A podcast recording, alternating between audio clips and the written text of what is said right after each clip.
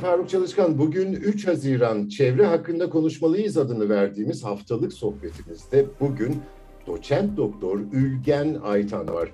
Kendisi aynı zamanda mikroplastik araştırma grubunun lideri ve deniz biyolojisi uzmanı. Hava, su, toprak kirliliği diyoruz. Bu hafta sularımıza bakacağız evet. Sularımızı kirletirken çok zengin yöntemler uyguladık tarih boyunca. Ama küresel olarak en fazla öne çıkan kirlilik plastikten kaynaklanıyor. Özellikle mikroplastikler. Ülgen Hanım katıldığınız için teşekkür ederim. Plastik kirliliği denizlerimizdeki en önemli çevre sorunu diyebilir miyiz? Çok önemli bir çevre problemi. Aslında denizlerimiz üzerinde en hızlı büyüyen tehdit demek çok daha doğru olur. Çok yeni bir kirletici. 1950'lerden sonra plastik yoğun olarak günlük hayatımıza girdi ve karalarda kullandığımız bu plastikler çeşitli yollarla denize ulaşmaya ve akümüle olmaya başladı. İşte bu çok yeni, geçmişi çok yeni olan bu kirletici okyanuslarda ciddi bir tehdit oluşturmaya başladı ve diğer kirleticilerden çok farklı olarak plastik adı altında toplanan bu kirletici e, çeşitli boyutlarda ve kimyasal içeriklerde e, çoklu kaynaktan kronik olarak denizlerimize ulaşmakta. E, dolayısıyla hem takip etmek hem de denizdeki davranışlarını ve etkisini anlamak oldukça güç. Başka hangi kirlilik türleri var sularımızda? Kirlilik, fiziksel kirliliğe örnek vermek gerekirse bu bir ışık kirliliği olabilir, ses kirliliği olabilir.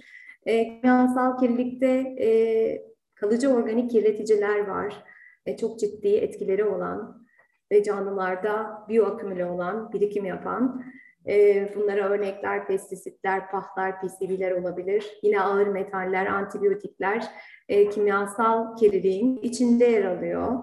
E, yine petrol kirliliği ki bu da e, konu istilacı türler yine ekosistemi çok çeşitli boyutta etkileyebiliyorlar.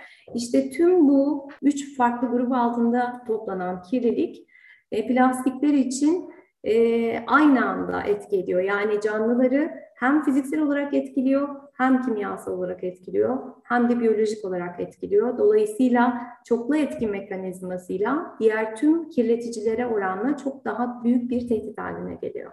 Şimdi e, balıklar var, e, diğer canlılar var, denizlerde bitkiler var, sulak alanlarda e, her türlü e, biyoçeşitlilik var. Sonuçta plastik ve mikroplastik bu biyolojik faaliyeti e, biraz daha ayrıntıya girersek nasıl etkiliyor? Plastik çok çeşitli boyutta ve kimyasal içerikte denize girmekte kronik olarak. E, tabii boyutuna ve içeriğine bağlı olarak her biri e, bir deniz canlısıyla farklı şekilde etkileşmekte. Örneğin büyük boyutlu plastikler deniz memelileri, deniz kuşları, kaplumbağalarla çok sıklıkla problem yaratmakta. Görüyoruz sosyal medyada da bir hayalet ağa dolanmış kaplumbağayı ya da balinayı ya da bunlar besin zannederek büyük boyutlu plastik atıkları tüketerek e, ölebiliyorlar. Çünkü canlının sindirim kanalı tıkanıyor ya da canlı tokluk hissi hissettiği için beslenmesini bırakıp açlıktan ölebiliyor. Mikroplastikler 5 milimetrenin altındaki plastikler. Mikroplastikler büyük objelerin denize girmesi sonucu UV ile başlayan bir dizi fiziksel, kimyasal ve biyolojik prosesle birlikte parçalanma sonucu, aşınma sonucu ortaya çıkıyorlar ve bunların daha ilerisinde de daha ufak parçalara nanoplastiklere dönüşüyorlar. Plastikler, mikroplastikler ayrıca deniz ortamına kronik olarak da bu boyutta girebiliyorlar. Günlük hayatta e, kullandığımız e, ya da yaptığımız birçok aktivitede e, biz mikroplastik üretiyoruz farkında olmadan. Örneğin araba lastiklerinin sürüş esnasında aşınması sonucu oluşan e, parçacıklar, yine sentetik tekstilin yıkanması sonucu kronik olarak kanalizasyonla denize gönderdiğimiz mikrofiberler, yine üretim amacıyla plastik ham maddesini oluşturan peletler, e, yüz yıkama jelleri, temizlik maddeleri içindeki mikro boncuklar, mikro aşındırıcılar, gemi kaplamaları, yol işaretlemeleri, işte tüm bunlar e, şehir tozuyla birlikte atmosfer aracılığıyla, rüzgarlar aracılığıyla, e, yağmur sularıyla, fırtına sularıyla birlikte deniz ortamına ulaşmaktalar. E, küçük boyutlu mikroplastikler denizlerde besin zincirinin temelini oluşturan planktonla eş boyutta olduklarından besin zincirine çok alt basamaklardan itibaren girebilmekteler. Plastikleri tehlikeli kılan kısım içerdikleri katkı kimyasalları ve denizel ortamda üzerlerinde biriken kalıcı organik kirleticiler.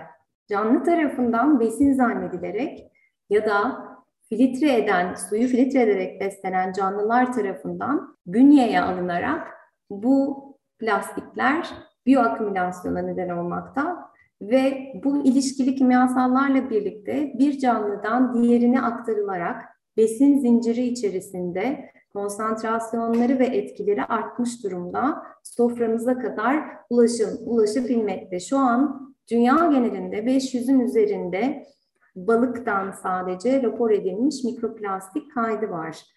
E, ve bunların yarısından fazlası insan besini olarak tüketilen canlılar.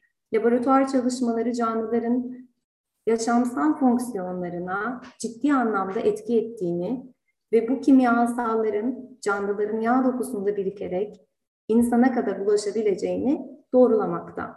Balıkçılık faaliyetleri son dönemde biraz fazla gündeme geldi. Hatta onunla ilgili bir belgeseli ben de seyretmiştim. En çok balıkçılıkta kullanılan malzemelerin atıklarının yol açtığı tezine katılmak mümkün mü sizce? Bu bölgesel farklılıklar sergileyebilir. Ama evet balıkçılık da bir kaynak. Çünkü hayatın her aşamasında plastikler kullanılıyor. Balıkçılıkta kullanılan e, donanımlar, ağlar e, ve gemilerde kullanılan boya malzemesi e, sentetik. Dolayısıyla hem gemi boyasının aşınmasıyla operasyon esnasında kopan, kaybedilen ya da terk edilen ağlarla bu kirliliğe ciddi bir katkı yapıldığı e, şüphesiz ama dediğim gibi bölgesel farklılıklar gösterebilir. Hayalet ağlar çok büyük bir tehlike. Çünkü e, nerede olduklarını tam olarak kestiremiyoruz. Bir operasyon esnasında kaybediliyor ya da terk ediliyor. E, deniz dibinde e, bir süre hareket edebiliyor, bir noktada akümüle olabiliyor. İşte tüm bu süreçte de aslında pasif olarak e, yüzyıllar boyu deniz ortamında avlanmaya, ve deniz canlılarının acı çekerek ölmesine neden olabiliyor. Peki bu plastiği sularımızdan temizlemek mümkün mü? Ne tür önlemler alınmasını tavsiye edebilirsiniz? Plastik çok kompleks bir materyal. E, farklı polimerler var. Kimi deniz suyundan hafif, kimi deniz suyundan ağır. Dolayısıyla denizel ortama girdikleri andan itibaren hafif olanlar ki çoğunluğunu bunlar oluşturuyor, akıntı ve rüzgarlarla e, kilometrelerce ötede kaynağından çok uzak noktalara taşınabiliyor.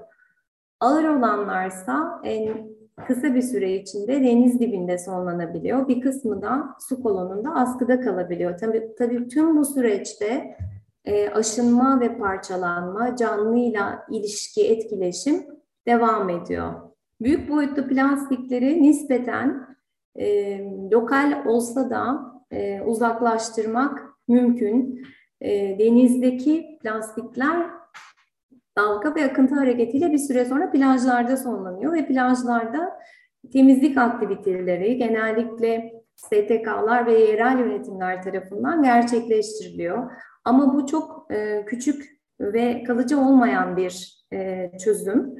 Dünyada bunun için büyük bir çaba var. E, denizde özellikle akümülasyon alanlarında bu büyük boyutlu çöpleri uzaklaştırmak için yeni sistemler geliştiriliyor ve bir kısım başarı elde edilmiş durumda. Ancak dediğim gibi denizin dibini tamamıyla taramak ve uzaklaştırmak şu an için mümkün değil. Asıl baş belası küçük boyutlu olanlar. Çünkü denizel ortamın her yerine yayılmış durumdalar.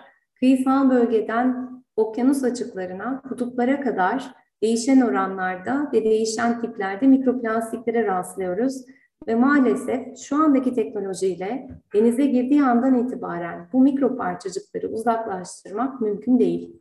O zaman kamu otoritesi ve bireyler açısından e, söyleyeceğiniz bir şey var mı? Plastik kirliliği global bir problem, sınır ötesi bir problem.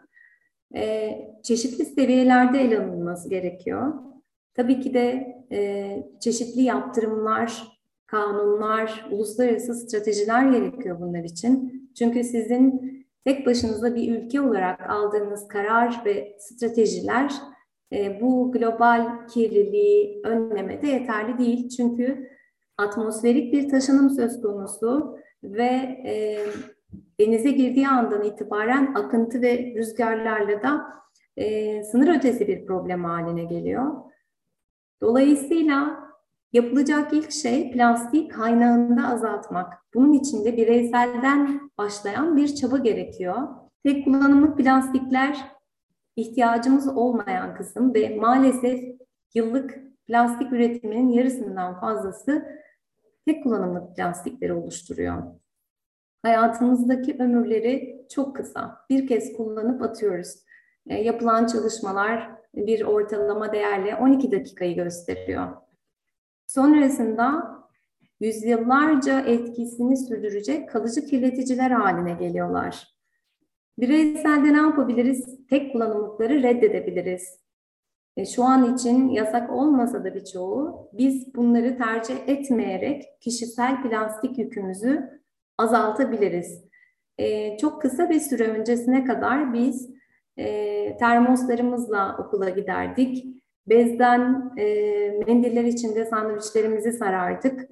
E, pamuk, pamuklu çarşaflarda yatar, e, pamuk ya da yün yorganlarla uyurduk. Ancak plastik hafif, ucuz ve e, kullanım rahatlığı sağlayan bir materyal olması dolayısıyla son yıllarda hayatımıza hızlı bir şekilde girdi ve etkilerini yeni yeni keşfetmeye başladık.